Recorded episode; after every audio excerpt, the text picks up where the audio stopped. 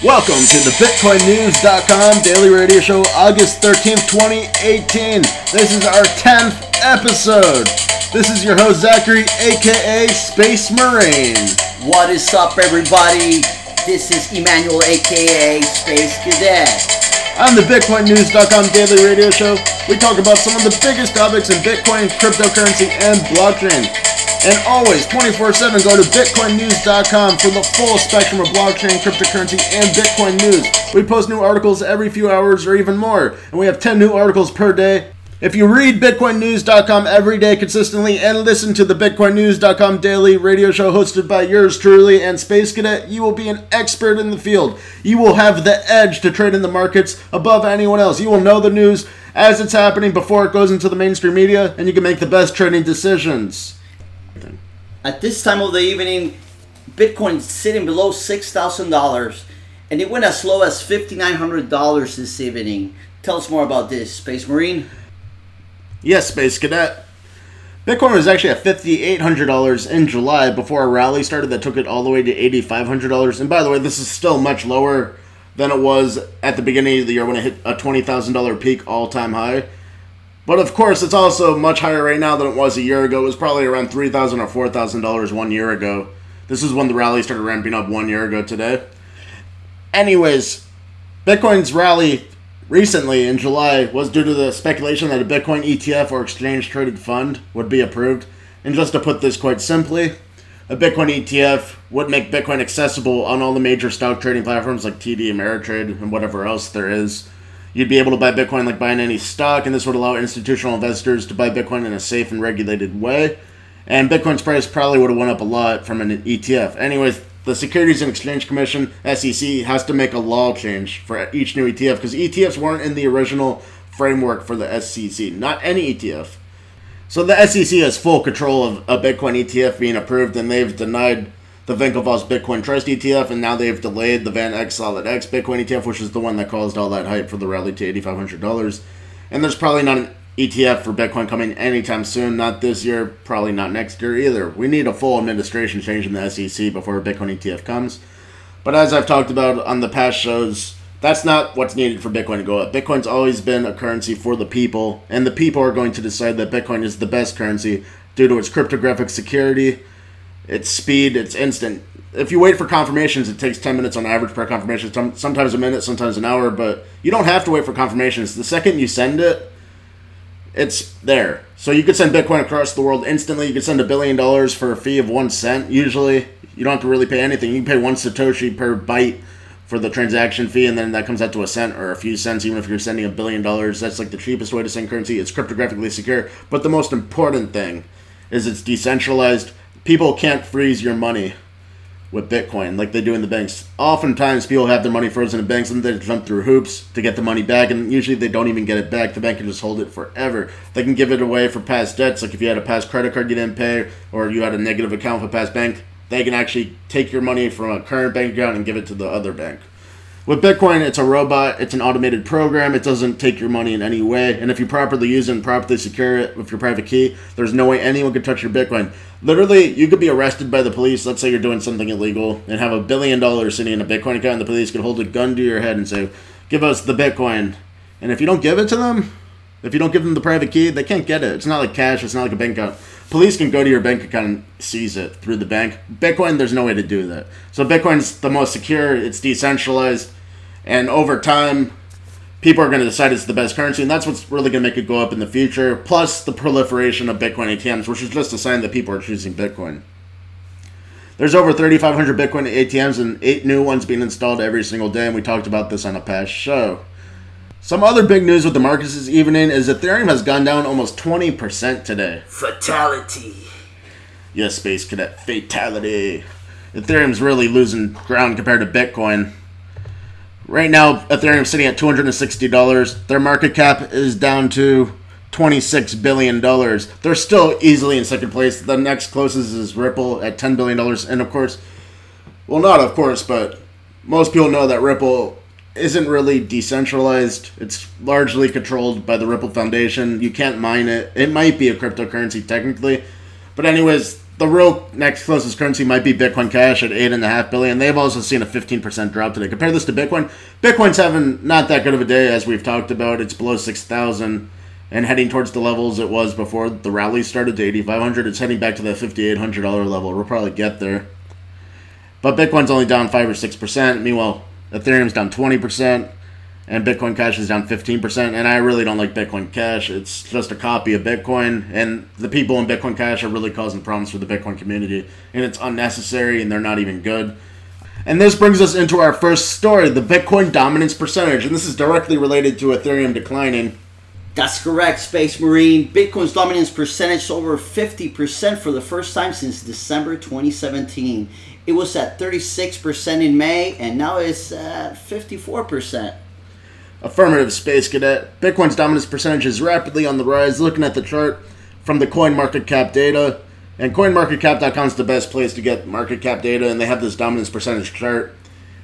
It shows a steep rise in dominance percentage since May 2018. It's just constantly rising and it's accelerating. I wrote an article on this for Bitcoin News. You can see it in the links on the site when we post this article.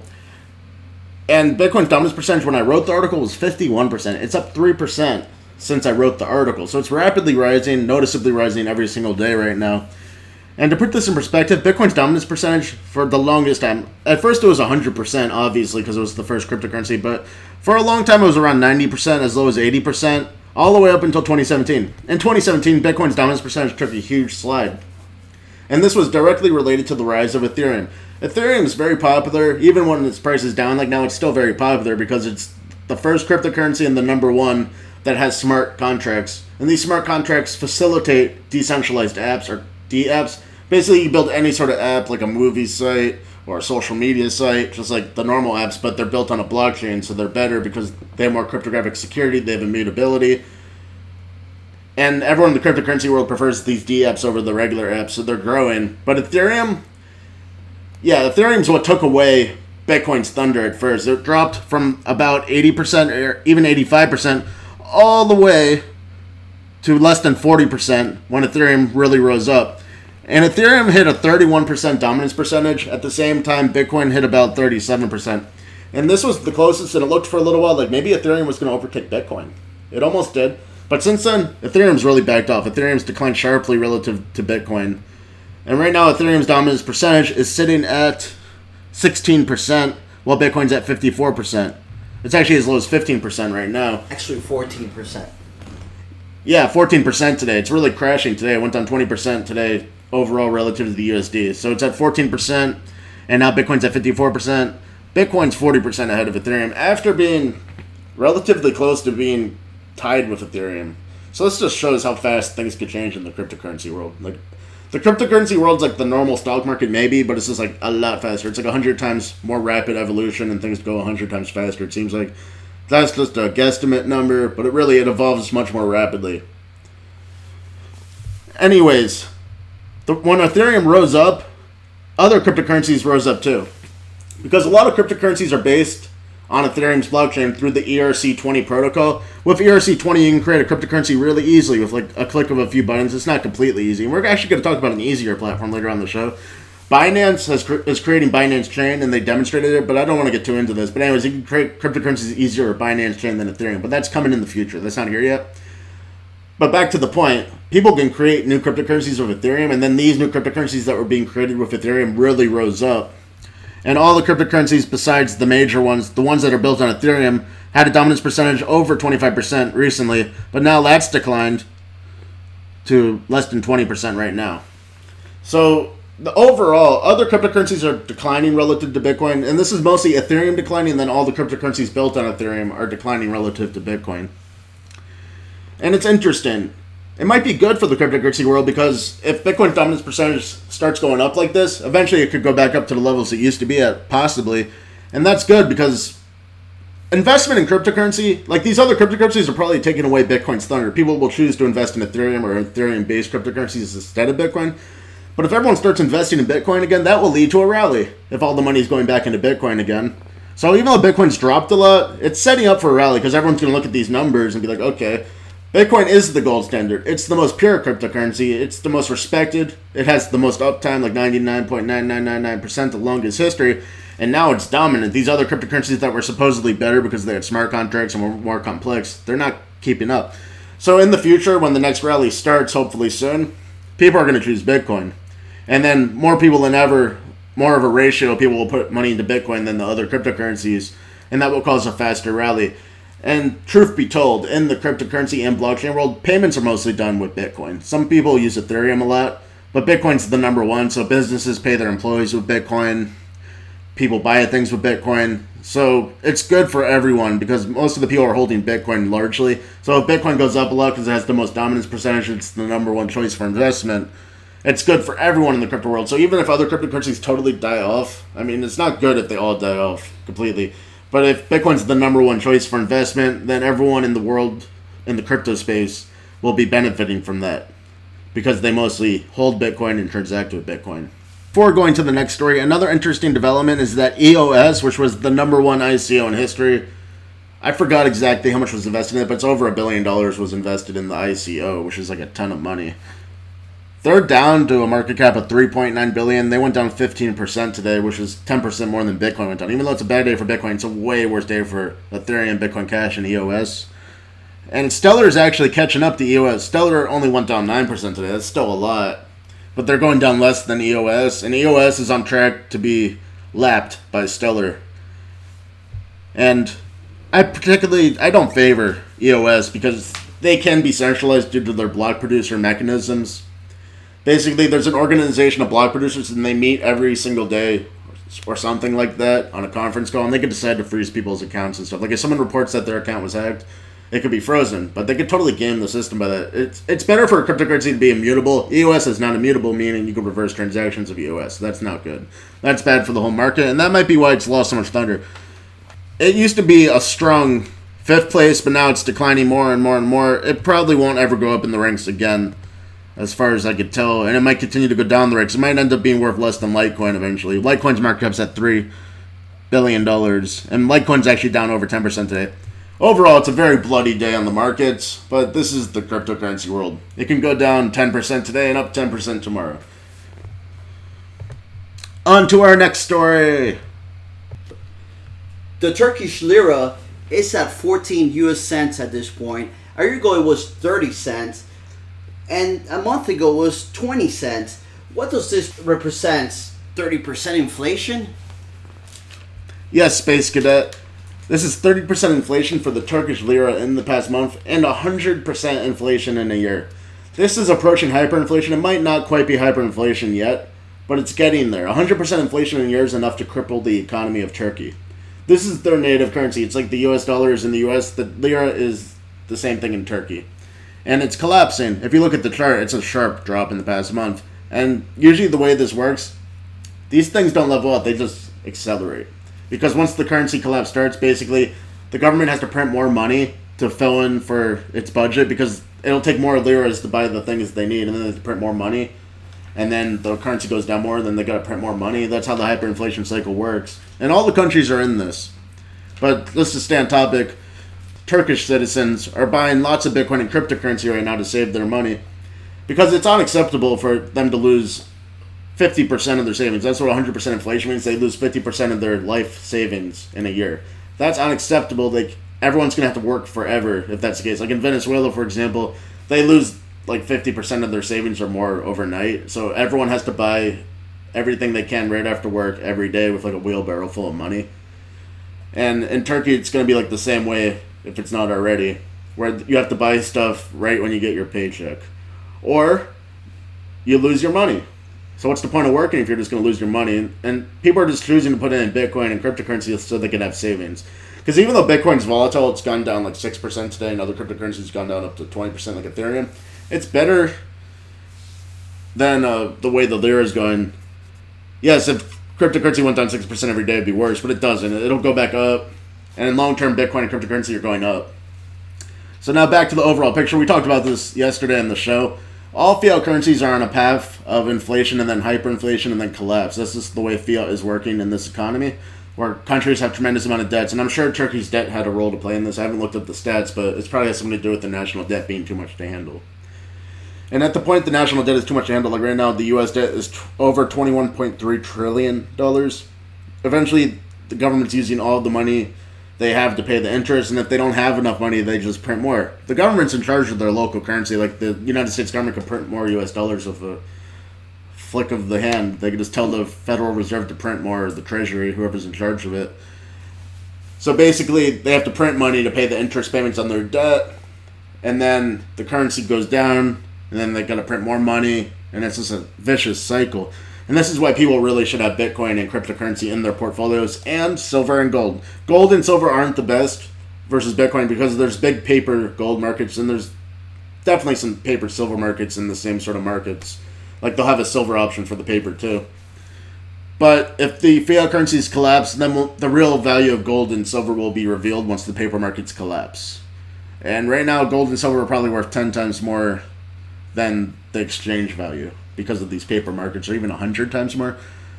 Bitcoin's a real currency. You can send it across the world instantly. You can send it to your friends instantly. You can send it anywhere. Gold and silver are like they're better in a village in medieval times. You carry it around to the shop and stuff. You can't send gold across international borders without a lot of work and shipping costs. And it's slow. Bitcoin's better designed to be a currency. So fiat currencies like the Turkish lira collapses, the Venezuelan bolivar has pretty much collapsed. They're still using it. They uh, cut it off to the Sovereign Bolivar now. The Venezuelan Bolivar went from the Bolivar to the Bolivar Fuerte to the Sovereign Bolivar. And the, the latest switch from Bolivar Fuerte to Sovereign Bolivar is a 1 to 100,000 ratio. They're cutting off zeros. This doesn't change anything. It's still going to inflate at the same rate. This time they're saying they're backing it with their Petro cryptocurrency, but we're not going to go into that. It's complicated and it's unknown if the Petro is really a cryptocurrency. Regardless, it's banned everywhere in the world because the United States made it illegal. But yeah, Venezuela, Zimbabwe already collapsed their currency. They're using like U.S. dollars and euros and Bitcoin now. Iran's currency, the rial, is hyperinflating for real, even beyond what Turkey is, and everyone's trying to use Bitcoin there. But they've banned Bitcoin in Iran, essentially. And now we got Turkey joining the boat. So this is slowly going to happen across the world, especially since there's an option now. Bitcoin is established now. So, as people across the world realize Bitcoin's a better currency, it'll actually accelerate the collapse of the fiat. Before, there was no other option, so maybe fiat could have existed forever.